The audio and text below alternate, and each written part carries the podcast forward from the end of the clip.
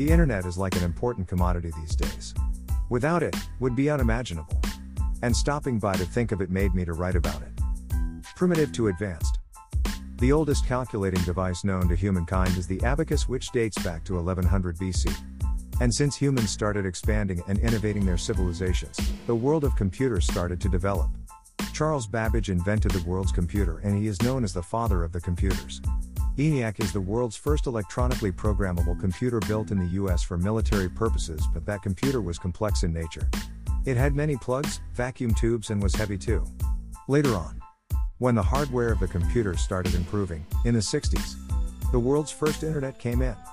It was known as the ARPANET, which connected different computers in a single network.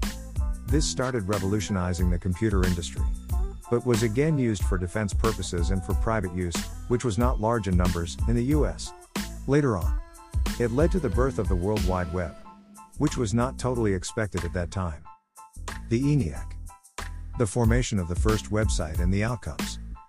It was during August 6, 1991 that the world's first ever website was formed. It was created by Tim Berners-Lee, he created this website in a Next Computer, PS it's a company founded by Steve Jobs dedicated for World Wide Web project. The website even runs today too. The image of the world's first website. This helped to the exponential rise of the internet. Meanwhile, the website is nearing to its 30th birthday in 2021. Yet in these 30 years, internet has expanded globally and it is still expanding to new frontiers. Today 7 billion plus websites are hosted in the internet.